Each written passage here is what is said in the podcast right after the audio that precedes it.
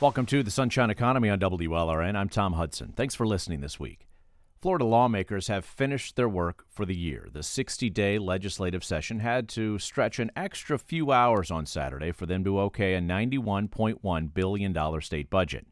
The spending plan now awaits Governor Ron DeSantis' signature. The governor is expected to veto some of the spending projects, but the budget process this year lacked the tension and the drama and the delays of past years. The budget calls for increasing total state spending by about 2%, the slowest annual growth in state spending in several years. The biggest area of spending, though, continues to be health care. It will consume about 40 cents of every dollar the state spends. About 30 cents of every dollar will be spent on education, and around 15 cents of every dollar will be spent on the environment and transportation. These are the major areas of state spending, and so they're the areas we're going to focus on today as we look at state spending in the Sunshine Economy. Emily Mahoney is along with us, who follows the state legislature for our partner, the Miami Herald and the Tampa Bay Times. Christine Sexton does much the same for the News Service of Florida. Bruce Ritchie watches the environmental spending pieces of the legislature for Politico. All three of them are with us here on the Sunshine Economy. Christine, let me start with you. Describe the budget process this year. You've uh, been witness to a lot of these. How would you describe this year's process? Hi. Um, how would I describe it? I in my area, I felt like it wasn't as contentious as it had been in years past. You know, they I felt like it was rather transactional. They did a lot of substantive policy, and once they agreed to substan- to those substantive changes, they agreed to funding issues. You describe uh, and focus on health care. Uh, that had been an area of a lot of contention between the Republican leadership in the House and Senate and Governor Rick Scott. Not so much this year, even though there's some pretty significant policy reforms that we'll get into. Uh, later on in this program. But why do you think that tension was not present uh, where it was previously?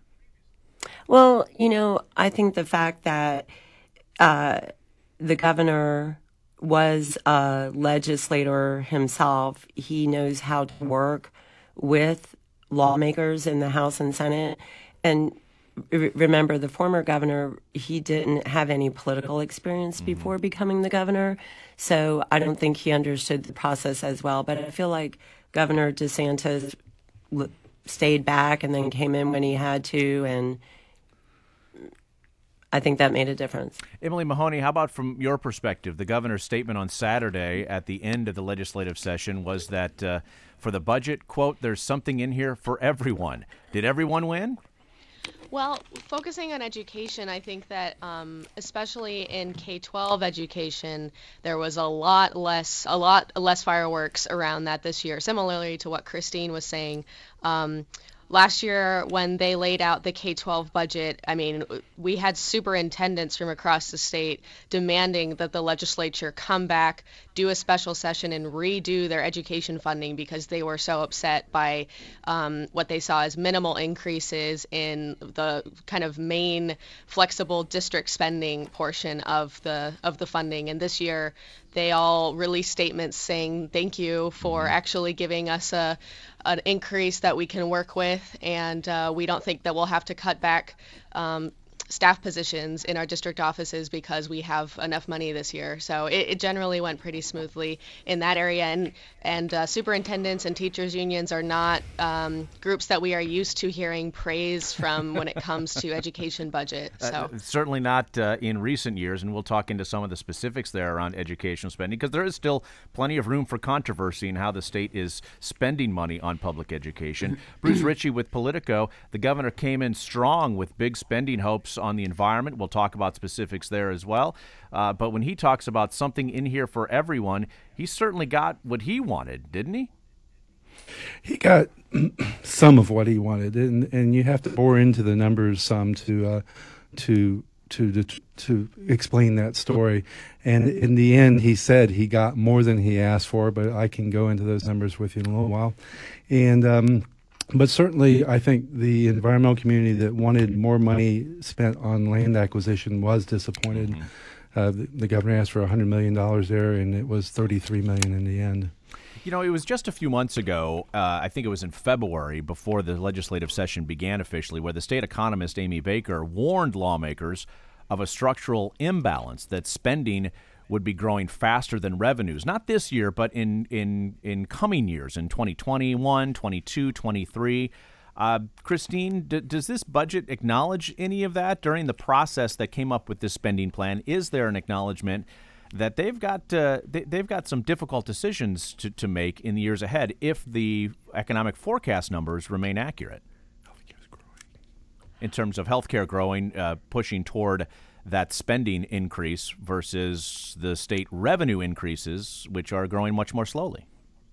Right. Well, um, I don't think that you saw large cuts in the healthcare budget, and they funded healthcare. They they did agree to one recurring cut that is in this year's budget, and they agreed to continue that cut into next year's budget, but I feel as though this is the first time in a long time you haven't seen cuts for Florida hospitals, for instance. Mm-hmm. Um, there were discussions about how to spend the money and which hospitals should get paid how much, but you there weren't really discussions. Um, they, they they walked away without significant cuts, and and they're a big part of the budget. Um, they didn't cut Medicaid HMOs.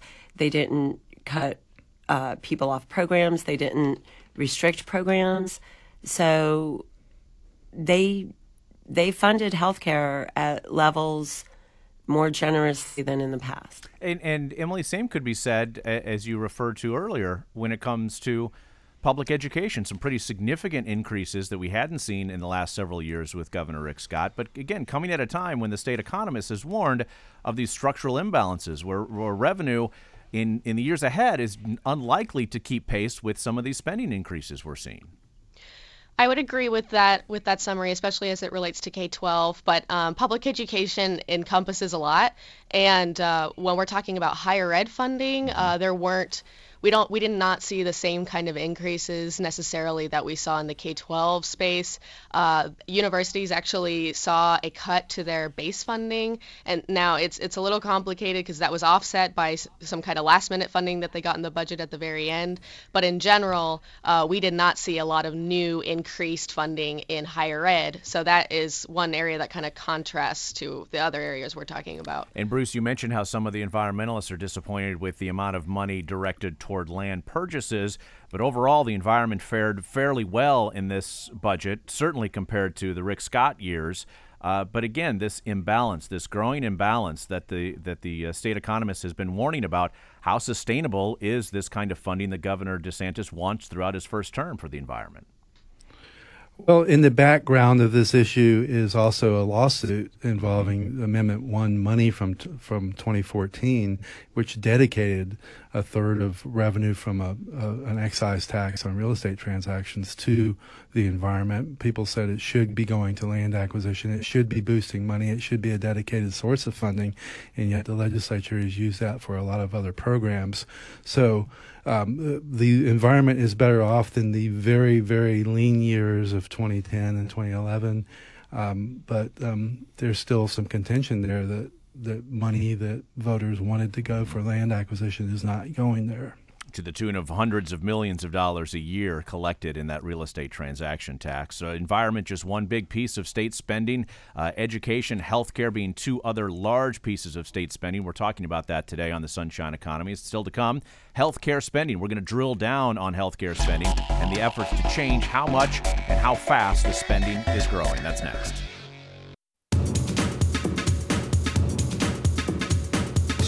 We're back on the Sunshine Economy on WLRN. Thanks again for listening and supporting public radio. I'm Tom Hudson.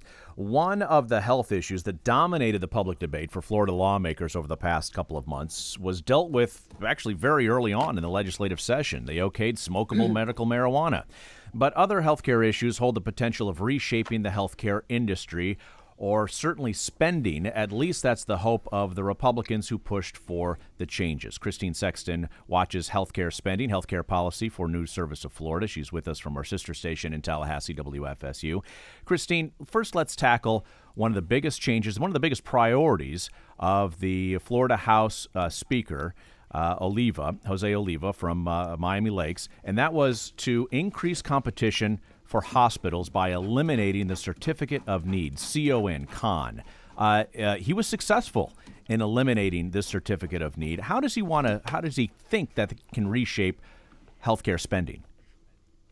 Um, well, thank you for having me. First of all, I will tell you, I've been following healthcare for 20 years, and for 20 years there have been attempts to eliminate the certificate of need program, but no one has been successful before this speaker.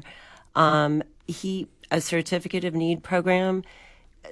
It's all in the name. It, the name has the word need in it. Mm-hmm. So the way it works is you generally have not been able to open a new hospital, a new nursing home, a new you know burn program unless you can show that there's a need for it and the speaker believes that that is a artificial barrier to the market and that there should be a free market in healthcare. A lot of people out there will tell you why there cannot be a free market in healthcare or why they believe there can't be. So eliminating this program is it's huge. The accomplishment cannot be understated. And just so I'm clear though, the program is not eliminated for nursing homes mm-hmm. or hospice or so it's still not a free market approach as you know the speaker would like, but it is definitely gone for hospitals. So after um, 20 years, the legislature finally passes this, and what is the intended uh, uh, uh, impact uh, for state spending on health care, which consumes a plurality of state dollars? The speaker believes that by eliminating market entry into the market, it will lower healthcare costs. That remains to be seen. Like I said, they did not eliminate it for the nursing home program, and that's predominantly funded with Medicaid dollars. You, you know, hospitals, you have a mix of dollars in there. You have, you know, commercial health insurance in there. Mostly in nursing homes, it is about most all Medicaid, and they kept that program for nursing homes. And why that carve out? What was the justification for allowing the market protections to remain for nursing homes, whereas the House Speaker talked about the the healthcare industrial complex in his efforts to eliminate the certificate of need for general hospitals? You know, I think that um, it was initially in the House bill. So the Speaker initially had nursing homes in there. It came out um, with negotiations in the Senate the nursing home industry adamantly opposed it. Um, I don't know if that had something to do with it. Um, I'd be surprised if you see certificate of need go away for nursing homes anytime soon, though. Meantime, the other uh, significant health care reform that uh, legislators passed and Governor Ron DeSantis has, has uh, uh spoken approvingly of, which is the re-importation or the importation of prescription drugs from Canada. Three different efforts here in this legislation, and two of them require the federal government to allow prescription drugs from Canada to be imported into Florida. I think Florida would be what the second state to uh, pass uh, similar legislation. Vermont is still waiting for its federal approval. Again, what what's the potential market impact on the state budget if the state is successful in bringing in prescription drugs from Canada? Well, um, you, right now, I think it could have. Uh, I think the governor and legislative leadership are hoping it will have an impact on spending in the Department of Corrections and for treatment of hepatitis C. I think that that is a big goal of theirs. Um, but the program, it again, it does require approval, but you could do it for Medicaid, pretty much any state healthcare funded program in part. And a matter of fact, at the waning moments of the the session, the legislature agreed to allow state employees, if they wanted to voluntarily start getting, you know, prescription drugs from these programs, they could do it too.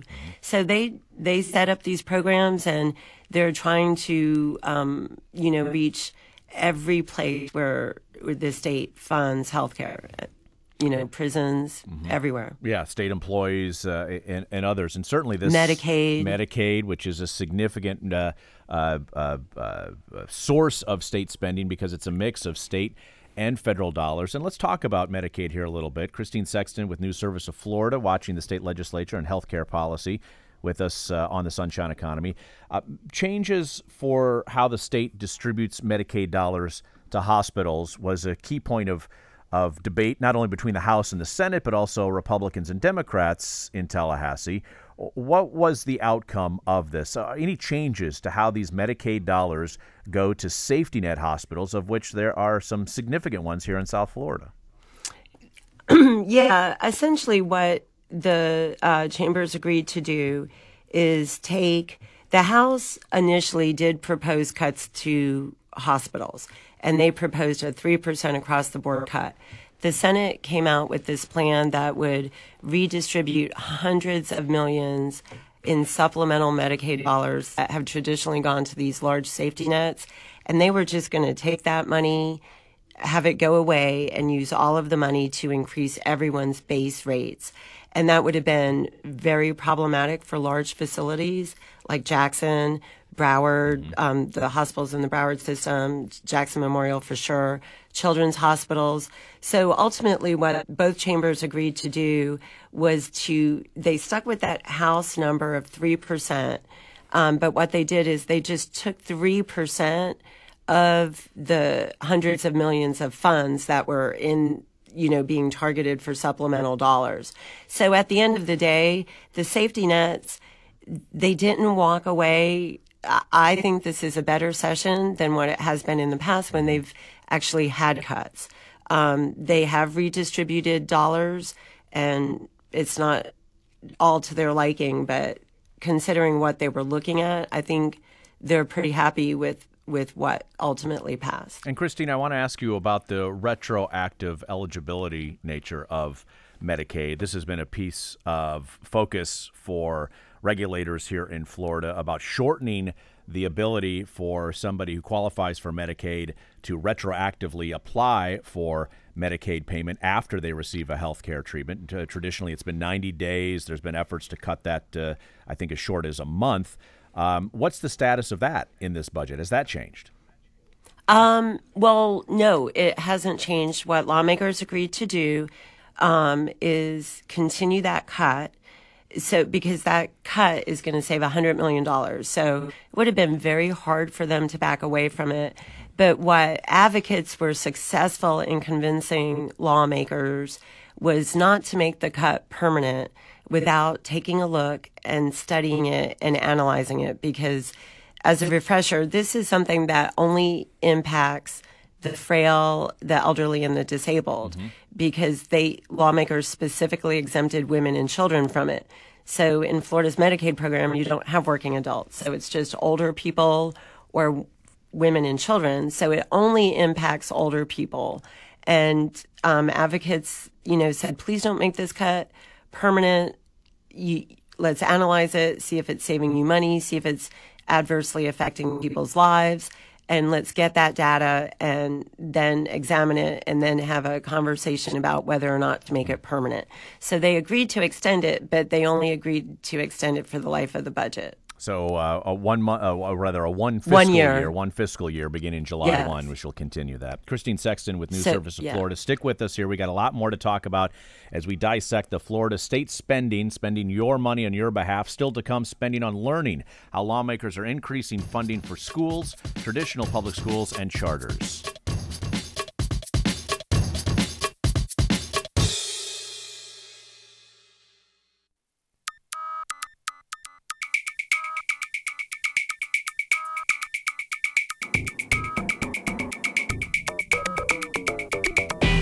This is the Sunshine Economy on WLRN. I'm Tom Hudson. Thanks again for listening. You can follow along on Twitter at WLRN is our handle. Florida Public Schools will get more money beginning in July, over $240 more per student. The base student allocation, the money with the fewest strings attached from the state government, goes up by about $75 per student. While it is a raise for traditional public schools, more money will also have to be shared with charter schools. Emily Mahoney watches education policy spending in the legislature for our partner, the Miami Herald and the Tampa Bay Times. She's with us from the Tampa Bay Times newsroom here on the Sunshine Economy. Emily, did uh, the governor began this session with an education spending goal of 80 percent of state spending to be spent in the classroom. D- does the budget uh, reach this goal? Well, that's a complicated question with a complicated answer, but uh, I think the answer as of this year is probably no. Uh, that goal was something that, like you said, he wanted, um, he campaigned on during his campaign, and quite frankly, it's a number that's very difficult to reach, and lawmakers and policymakers on both sides of the aisle have acknowledged that that 80% is just a really high figure when you consider uh, the fact that schools also pay for administration and cafeteria workers and buses and just a slew of things that may or may not be considered in the classroom. Um, but one thing that they did do is starting they are starting to move the way they spend on education um, into that per student funding pot, what what we kind of policy wonks like to call the FEFP. So they created a, a new, um, or they they made major changes to the teacher bonus program, for example. And for the first time this year, they moved that spending into the FEFP or the per student funding. And so the governor commented after the uh, session had finished that that is in an effort to start making clear what is being spent in the classroom and what isn't. Yeah. Let's let's talk about the bonus. There's lots to talk about here in education, but quickly on the bonus side, since you mentioned it, you know. Uh, um, uh, Miami Dade, Broward, and Palm Beach counties, among others, all three have had local property tax referenda approved to increase teacher pay, among other spending uh, issues around education and elsewhere.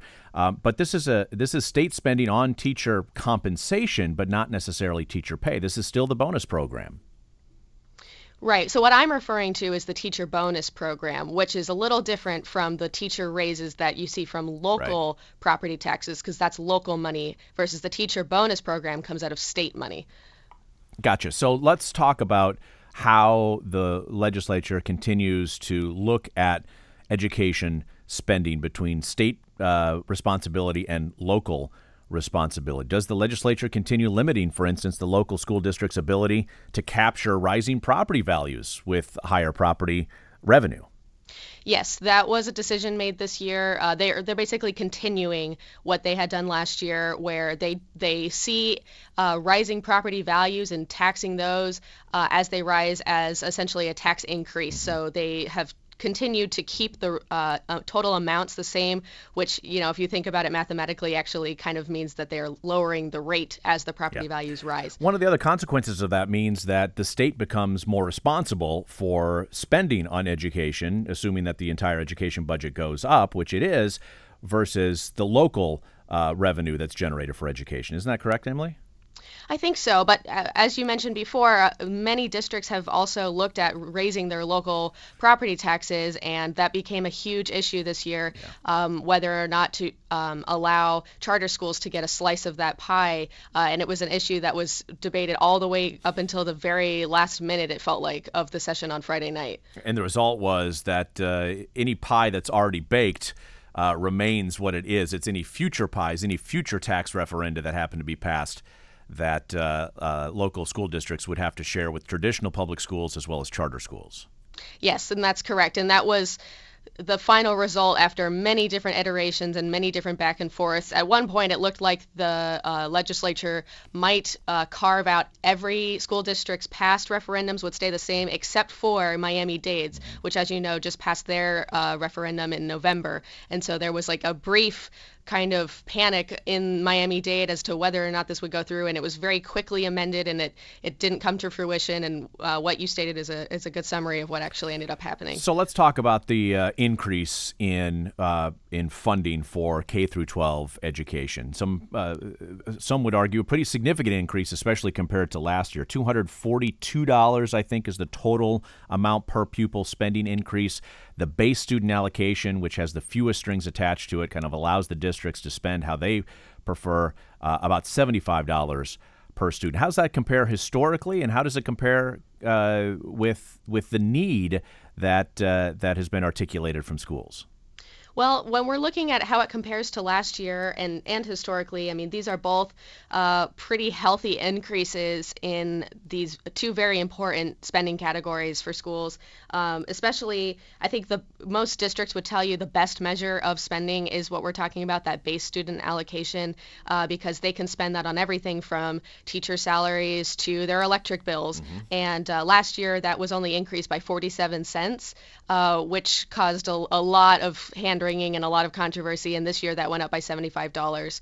Um, so historically speaking, that that is um, a pretty a pretty healthy increase compared to the need. I mean, school districts always say that they could use more, um, especially as you know, cost of living rises in especially places like Miami, and teachers need enough money to be able to live there, um, and that's always a huge topic of conversation. So I, I think that they, they, districts would tell you that they could definitely use more, but that this will at least allow them to not make any major cuts. They won't be forced to make cuts. The policy wonks call it the cost differential, right, Emily, in terms of uh, the cost of living being different in Dixie County uh, compared to uh, Palm Beach or Broward County or Monroe County for that matter. And that kind of uh, uh, spells the difference in while we talk about this average per pupil spending increase, what local school districts realize can be somewhat different based upon their location.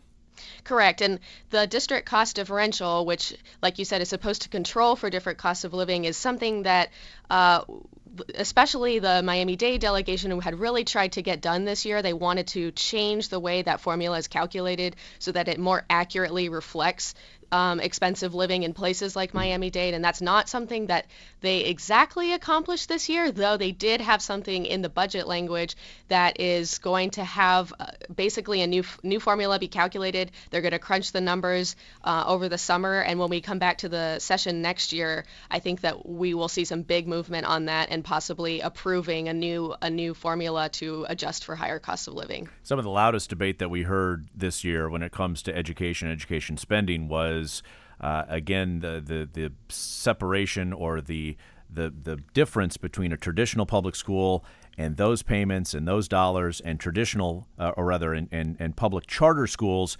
and how those are paid for and their ability to access public dollars. Uh, what strikes you about the debate and the policy? Governor, uh, former Governor Jeb Bush was in the, the legislature, for instance, when uh, the the House uh, voted for a, a, new school voucher program that had been challenged. Similar programs have been challenged and failed in, in the Supreme Court. This new program would allow public money essentially to be used for private schools. Uh, what strikes you about the, these policy changes and the the the the, uh, the tone and the tenor of this debate that led to them this year? Well, the, what you were just talking about, that new voucher program that they created, it's called the Family Empowerment Scholarship. And I would say the tone when they passed that that bill off the House floor and sent it to the governor's desk, I mean, definitely a sense of uh, major, major victory um, among Republicans when they passed that. Uh, this is an idea that's been around for a very long time. As you mentioned, it's something that Jeb Bush had wanted to do. And uh, just to be clear, this is this is public dollars for charter, or I'm sorry, public dollars for private schools, um, funded out of the the the per student pot of money, the FEFP that we were just talking mm-hmm. about, so that as each individual student leaves the public school system and goes to a private school, they essentially take that per student funding with them, with 95% of what the district would have received for that student, and they take that with them and spend that money at a private school. Uh, and this likely is going to get challenged in, in, court. Previous efforts have been have been challenged and have failed with the uh, Supreme Court, but with the governor uh, appointing three new uh, Supreme Court uh, uh, justices in Florida, there's much more confidence by the legislature that this kind of of policy will will pass constitutional muster w- with the Supreme Court. And in fact, I believe Emily, the legislature even put aside a few hundred thousand dollars for litigation services to to defend this policy. Yes, they did. They put aside about $250,000 in the budget uh, for the Department of Education, Education Services. And when we asked about that uh, during one of the budget meetings, we asked the House Budget Chair, um, Rep. Cummings, about this. He said, you know, well, we're passing a lot of bold education le- uh, legislation, and we expect that to get challenged in court, and we want to make sure that we have enough money to to support that legislation. So I think that, you know, that upcoming, what everybody assumes will be an upcoming court battle over that particular particular law uh, will be extremely interesting to follow and will be extremely telling in um, kind of the way this new Supreme Court is operating. One other uh, final piece on the charter school uh, uh, uh, role in the budget. Um, talk to us a little bit, Emily, about the capital. Uh, projects. So this is money that goes to repair air conditioning and, and, and doors and, and windows um, but charter schools are getting uh, several hundred, uh, well, uh, several dozen millions of dollars earmarked in capital money that uh, traditionally had gone to the traditional public schools. Right. So this is all uh, kind of a battle every year in the legislature about how much to give uh, for building projects to charter schools. So charter schools this year got about 150 million dollars in the budget for that. And what's interesting is you'll look in the budget and then it says zero dollars for uh, public schools and zero dollars for universities. And this is all talking about maintenance, as you right. mentioned. Um, and the reason for that is because when we're talking about local property taxes, uh, districts receive the proceeds for local property taxes in their counties, and they are not required to share that funding with charter schools. Um, now, that will be different for referendum funding in the future, as we talked about. Uh, there's always lots of caveats, but in general, um, the, that's still the case where districts are receiving money for that same purpose from their local property taxes. Now, I still think that districts would definitely prefer to still get state money from that as well. And this is always a big debate, but that's what uh, the Republican majority decided was was best. On education spending, did uh, did universities lose out this year? Um, I, I think that they were there were signs that they um, they were very concerned as the budget negotiations were going on, and it, it's always very unclear until kind of the very end. But we knew from the fairly early in the budget negotiations that they were going to get a $35 million cut to university base budgets, which is a substantial cut, especially when uh, the legislature and the governor has been very proud of UF's uh, kind of rise in the national rankings as well as FSU's. Um, and so they were there was a lot of concern about that. Um, in the end, that that cut was offset a little bit to individual uh, checks that the state wrote at the very end of the process hmm. to different universities, kind of either to um, their operations or uh, they funded kind of their number one priority, excuse me, construction project. So hmm. in uh, USF, in USF's case, for example, they got about $12 million to finish their med school, which was kind of their number one wish list item. So I would say in general, it was a, a lean year for universities. Um, some are more, for some, it was more lean than others. Um, and they didn't get big increases, no. But I don't think it was as bad as they originally mm. feared when we first started having these conversations. Emily Mahoney, uh, watching the state legislature, talking specifically about education spending and policy with us. Uh, she is with our partner, the Miami Herald, also the Tampa Bay Times. Uh, Emily, stick with us. We've got more to come. We're going to talk about spending on the environment, millions of dollars directed toward water and the Everglades. That is still to come.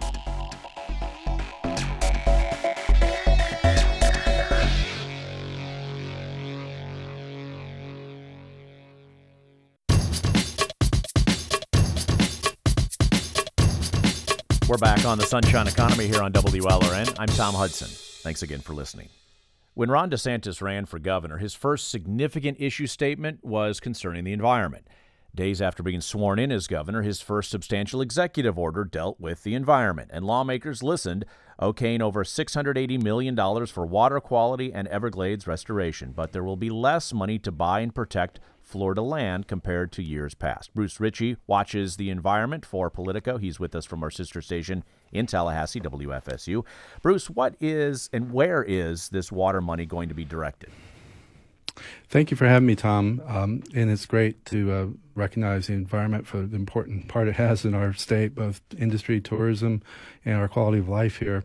The um, uh, the in the legislature set aside, as you said, six hundred eighty-two million dollars they said for for water programs um, requested by Governor DeSantis. Uh, Senator Bradley, the uh, the budget chairman, said um, uh, the Senate budget chairman said, any way you slice it, we not only met the governor's request on the environment, but we exceeded it. But I, I have a little difficulty with reporting the 682 million because it, right off the bat it includes 50 million dollars for springs that was not spent in 2018 2019 the mm. current fiscal year. Mm. And that's required in law to have the $50 million in the budget. It's a law they passed just about four years ago. And so I don't think you get to count it twice. so they didn't approve a list of DEP projects last year. They required it to be submitted to the Legislative Budget Commission, and the Budget Commission never took it up. Yeah. So take off that $50 million. It'll go next year towards the list. That's a you know that's that's a good thing. If you're a spring supporter, you would have liked that money earlier. So that's you know down now we're down to 632 million. The governor requested 150 million dollars for a pair of water quality programs. Uh, total uh, a, a 100 million dollars for septic to sewer conversions. It's a grant program, and 50 million dollars for a water waste cleanup program called TMDL the legislature gave $25 million each to those. Mm. So right there, there's another $100 million the governor requested that's not there. Well, what, how then are they able to claim to have meet, met the governor's request? Well, the legislature put in $50 million for a Lake Okeechobee program. Um, it's a, a, series of, of uh, aquifer storage in recovery wells in wetlands north of Lake Okeechobee the communities around the lake have, have clamored for it. It certainly agriculture points to water pollution problems north of the lake. Um, rather than their own contributions to Lake Okeechobee, right. that's not that's fifty million dollars that the Governor DeSantis did not request. Another forty nine point one million dollars in water in water projects the, the legislature picks out. Uh, this is just a favorite item every year for legislators. It builds goodwill uh, from Democrats to to keep them from opposing the budget and speaking out against it, and it, it's it's bringing the bacon back home, and um, and it's also a favorite veto uh, yeah. uh, bait for the governor. In the past, uh, Governor Scott's hit quite a, quite a bit of it. Bruce. So there you go. That's basically yeah. $100 million in stuff that the legislature put in that the governor didn't ask for. Yeah, we're, we're so, all about spreadsheets and going through line items here on the Sunshine Economy. There's no doubt about it, Bruce. So that's really helpful to hear that. So uh, are we to assume then really competing, battling environmental priorities uh, between between the governor and, and, the legislature, and which ones, frankly, are uh, are the scientists telling us are the priorities versus what the politicians are saying? Well, on Saturday after the budget passed, it was a feel-good fest up at the Capitol, and you know everyone's declaring victory. Governor DeSantis said, "We didn't get 625 million. We got more than that," he said, and uh, so I, I, I can't quite tell at this point if he knows those numbers or if he cares about the numbers. Uh, there's certainly uh, Everglades supporters were very happy for what was in the budget, including $40 million for Tamiami Trail um, uh, you know what the scientists say is needed. Um, it, there's the, the, the, the needs of this state for infrastructure, for dealing with wastewater treatment plants, septic to sewer conversions, uh, restoring the Everglades is is giant. It's it's phenomenal. Uh, I mean, I've seen figures talking in the in the, the billions yeah. to trillions of dollars. Yeah.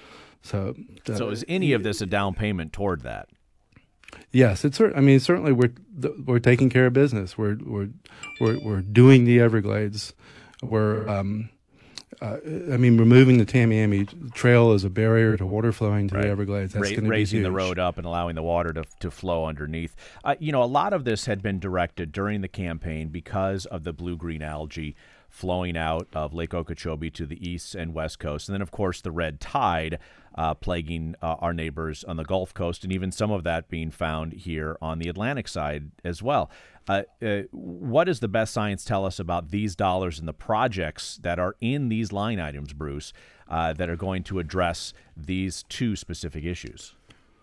Well, the, the science is very difficult on, on red tide. It, it starts offshore. Mm-hmm. The scientists believe that it's worsened by pollution when you when it comes in the shore. That, but they're they're really, I think they're going to be trying to figure out how they can determine um, uh, is there any way to predict a bad year for, for red tide? Yeah. Or is there any way to predict where it's going? Or is there any, you know, because it's too late to tell people to get out of the water when the red tide's already there. Right. So they, they did pass a bill and they have $4 million in there for a Center for Red Tide Research.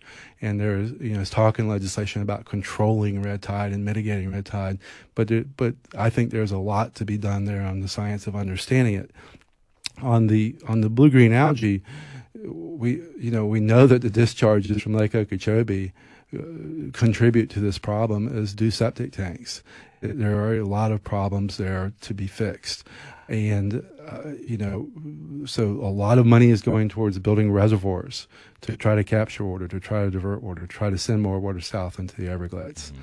It's going to help that's what helps. But then then there's a myriad of issues that involve enforcement of environmental regulations, stronger cleanup programs, uh, stronger pollution controls, better uh, practices by agriculture, and a, lot of environmentalists say that's not being addressed. A lot of people with the state and a lot of people with industry are saying we have plans, we're working this out, we're working on it give it some time. 12, 13 years ago, the state of Florida was setting aside $300 million a year to purchase land and protect that environment. Uh, we ran into the buzz saw of the Great Recession. That money was zeroed out. Uh, five years ago, Florida. Uh, uh, voters approved of a constitutional amendment that would earmark a significant uh, chunk of tax revenue for the Florida environment. These are these Amendment One dollars to the tune of I think 700, 800 million dollars a year right now. Um, in this budget, uh, originally, there was $300 million, I think, for Florida Forever for land purchases. That got uh, pared back by uh, about 90%, didn't it, Bruce? Uh, actually, the governor requested $100 million. Okay, stand correct. And, and that got pared back by two thirds then, by 67%. It, it, it did. It did. Uh, the and the hundred million dollars was was equal to what got passed this past year. So that had given environmentalists a lot of hope that we were on the way back to the three hundred million dollars, and they were enthusiastic about DeSantis requesting a hundred and hoping the legislature would go up from there. Instead, it went down from there. Senator Rob Bradley, a uh, who says he is a strong supporter of the Florida Forever program, said um, the DEP needs to get off the ball and the governor and cabinet need to spend the money that they put aside last year. He said there's still a lot of money sitting in there that's not, not spent. DEP says, well, it, you know, you have to wait for the budget year to start, and then you have to do land deals, and it takes a few months, and most of that money will be gone by the end of the fiscal year. But I, I really think it's just because there was a there's a, there's there's a lot of competing interests. There's you know Everglades, Tamiami, you know, uh, well Tamiami Trail is not part of that. It's DOT but there are a lot of different projects uh, seeking money. Yeah. And um, so. And those are just the ones in South Florida, which we're concentrated on, not, not to say anything about what's happening in North Florida and the Panhandle. Uh, Bruce Ritchie, watching the environment, environmental policy for Politico. We've got uh, plenty more to come here on the Sunshine Economy, including how will Governor Ron DeSantis look at his first budget as governor. That's next. Stay tuned.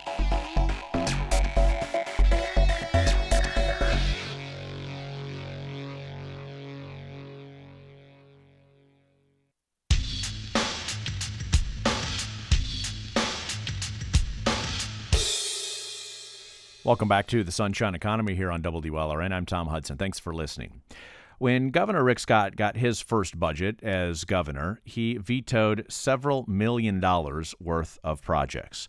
Governor Ron DeSantis is poring over a $91.1 billion state, plan, uh, state spending plan right now, which will take effect on July 1st. Emily Mahoney with the Miami Herald, Tampa Bay Times, Christine Sexton with News Service of Florida, and Bruce Ritchie with Politico have been with us this hour, dissecting their areas of expertise, education, healthcare, and the environment, respectively.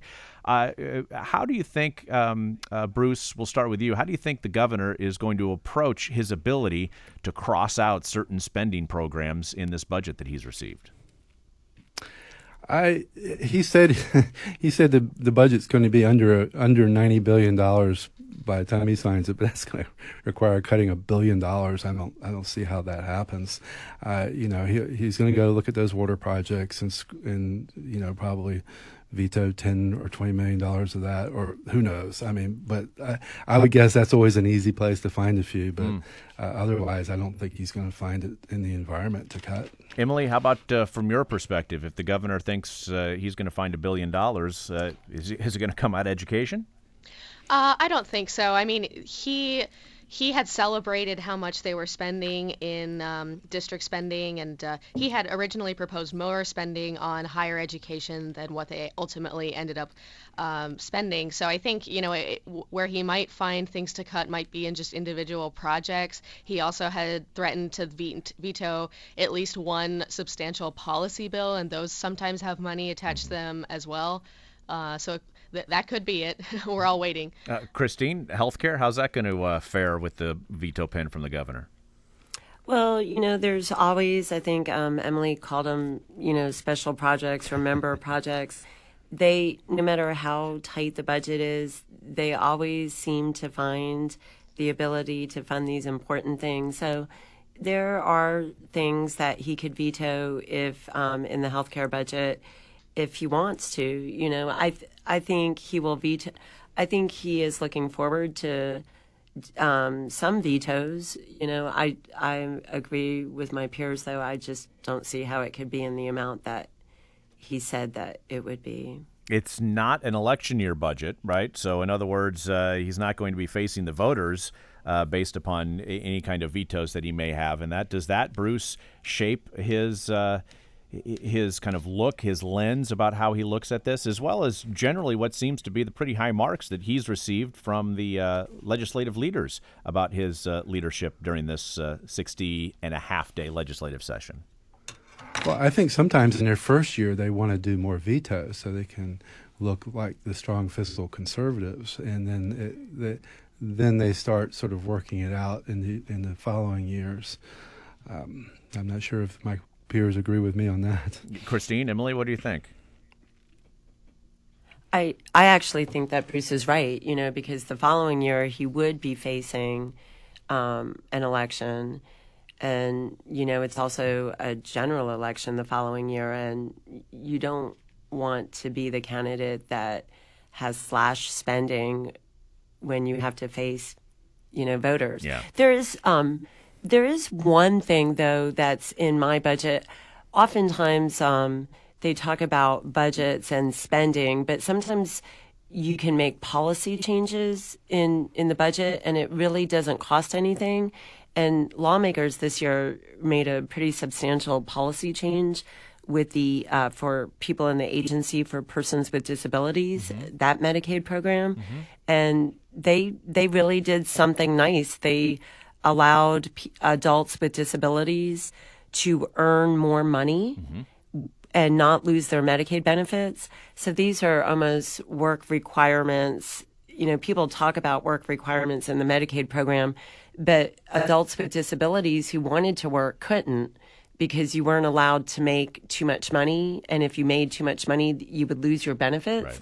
And these are not benefits that are covered by traditional health insurance. This is like someone who maybe would need someone to help them get up out of bed and bathed in the morning.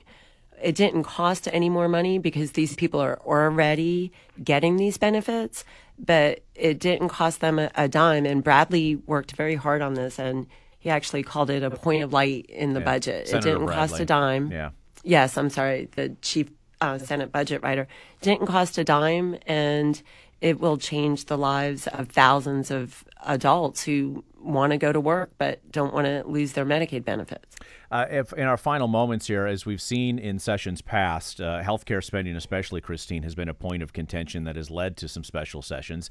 Uh, any particular reason for a special session at this point, or lawmakers done? Christine. Uh, as far as healthcare, healthcare is not going to drive them back to yeah. a special session uh, for sure. They're okay. they're done on my end. Emily, how about for education? No, I don't think so. I think, as Bruce had said before, I mean, when everybody came back on, on Saturday to drop the handkerchiefs and declare victory, I mean, everybody seemed pretty satisfied. The governor, the top lawmakers, so and, and they okay. would be the ones who who have the power to call people back. Uh, Bruce, on on environment. No, but I will say out there there is a lawsuit that last year a judge ruled that all of that Amendment One money, that maybe twenty billion dollars Yeah. over twenty years, has to go on new land buying and, mm. and land management. All right. that is still looming out there. Well, to the trio here, thank you so much for sharing your reporting, your expertise with us. That was Bruce Ritchie with Politico, Christine Sexton, News Service of Florida, and Emily Mahoney with the Miami Herald Tampa Bay Times. Pilar Ribe is our technical director, Katie Lepri, our engagement producer. I'm Tom Hudson. Thanks for listening.